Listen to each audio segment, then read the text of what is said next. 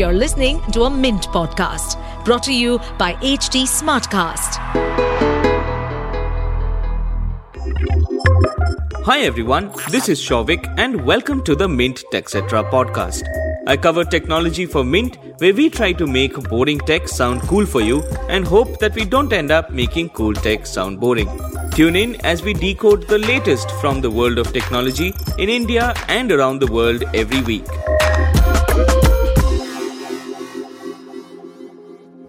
At the start of July, Reliance Jio has established itself as the top telecom operator in the country.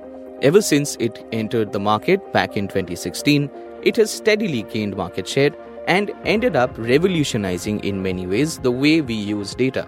For instance, India is now one of the most affordable geographies in terms of mobile data, and Reliance Jio has played a big role in this regard. But it's not just telecom operations that Reliance Jio has done. Over time, the company, which is backed by Reliance Industries, has diversified itself into what appears to be a full fledged technology company. Through Jio platforms, it now has a wide range of technology offerings which includes artificial intelligence, cloud services, content streaming, payments, and so on and so forth. But despite being the largest telecom operator in the country, Jio appears to be going after an even larger volume of users. Now, who exactly are these users? Well, at the start of July, Jio launched what is called the Jio Bharat phone. Now, it is a feature phone, which is to say that it has a physical keyboard and a very tiny display and it serves a very specific purpose. Now, that purpose is to tap into a market that is still dominated by Bharti Airtel. This particular market is the market of 2G device users or users who are still largely centered around using voice calls instead of data. These users, who still use some of the most affordable devices in the market right now, also fall at the very bottom category of ARPU or average revenue per user for any telecom operator. But with over 50% of 2G users, Bharti Airtel still draws a sizable amount of revenue from this sector.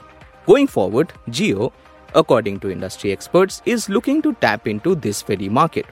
Now, how would they do that with a device that has 4G instead of 2G? The answer lies in a feature phone.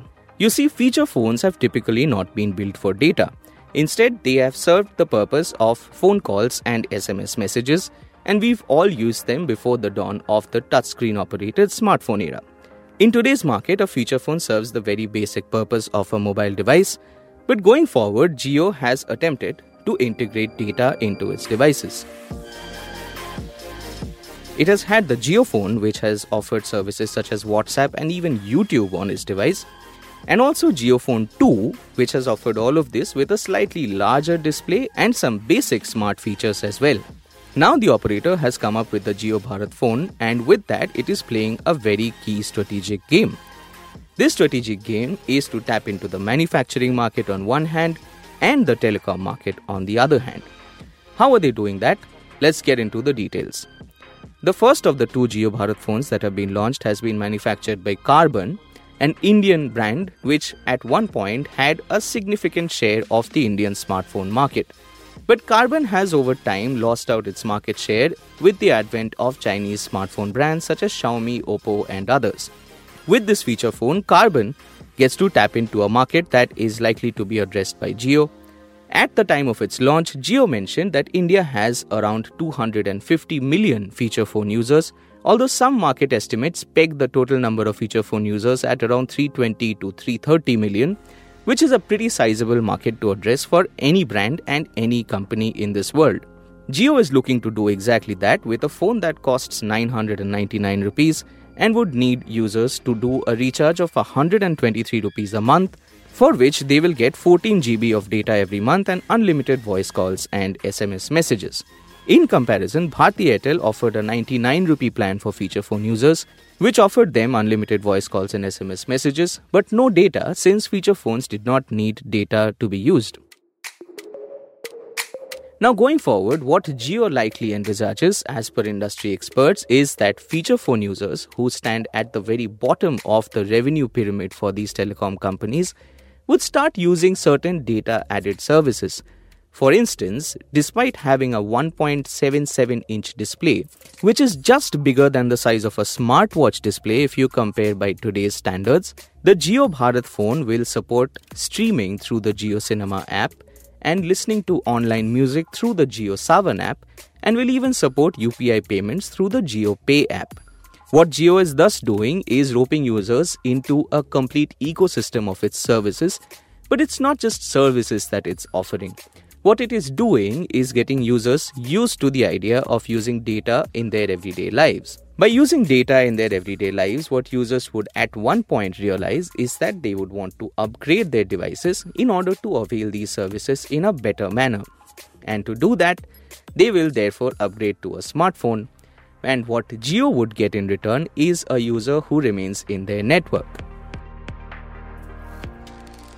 Now, of course, one would argue that once a user upgrades to a smartphone, they may not be tied down to a single operator the way they would be if they buy a Jio Bharat phone.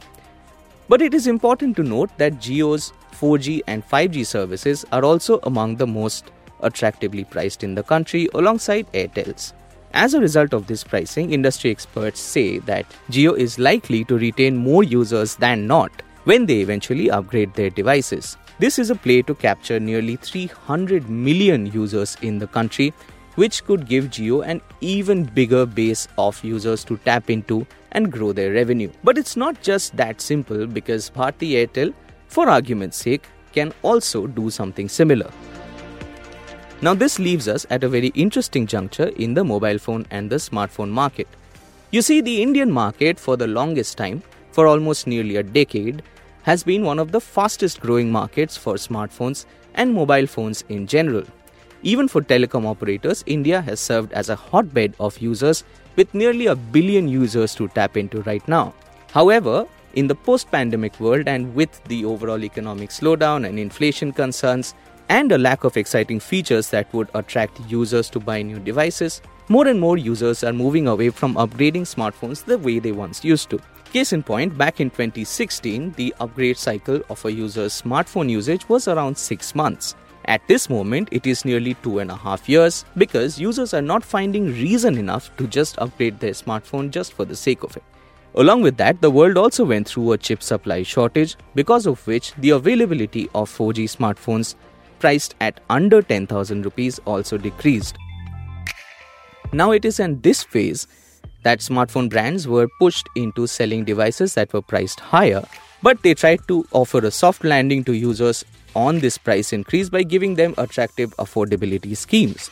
What this has led to is a two part conversation. First, users started looking at ways to buy more premium devices in a bid to get their hands on better features and potentially better brands than what they would if they were spending less than 10,000 rupees. They could avail schemes such as no cost EMIs in order to get better devices than what they would have previously. Along with that, the advent of 5G has led many users to consider paying more for a smartphone if they were getting 5G services in hand. In the second part, at the bottom of the spectrum, comes in users who may not want to spend so much, but even at a lower price range of around 5000 to 10,000 rupees, if a user is looking to buy a smartphone, the lack of general availability of sub 10,000 rupee devices meant that users started looking at the second hand phone market in order to get their hands on a more premium device that was launched at a higher price tag, but in the second hand market is available for much cheaper. Now, this has caused brands such as Xiaomi, Realme, and Samsung to move away from the sub 10,000 rupee price band, which at one point was the hottest place of competition in the smartphone market. The slim margins in the sub 10,000 rupee price segment also meant that it did not really make sense for businesses to tap into this market anymore, since the volume of users, which was once the biggest driving factor for these brands in this price segment once upon a time, has now disappeared. Now, in this regard, will Jio's plan really work out? The industry is divided in terms of their opinion right now. On one hand, some experts say that this will definitely have some trickle down effect on the way things would have proceeded for Airtel and the likes had Jio not rolled out its new plan. On the other hand, the lack of demand for smartphones in the market right now also means that it might not be such a straightforward story for Jio to go through.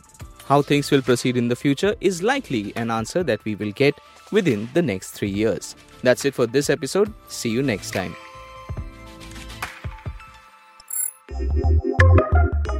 So that's that for this episode. We really hope that you enjoyed what we discussed. And if you have suggestions in terms of what more we can cover as part of our podcast, do let us know. You can catch me at Distant Vicinity on Twitter and at Shouvik Das on Instagram. Thank you so much. See you next time.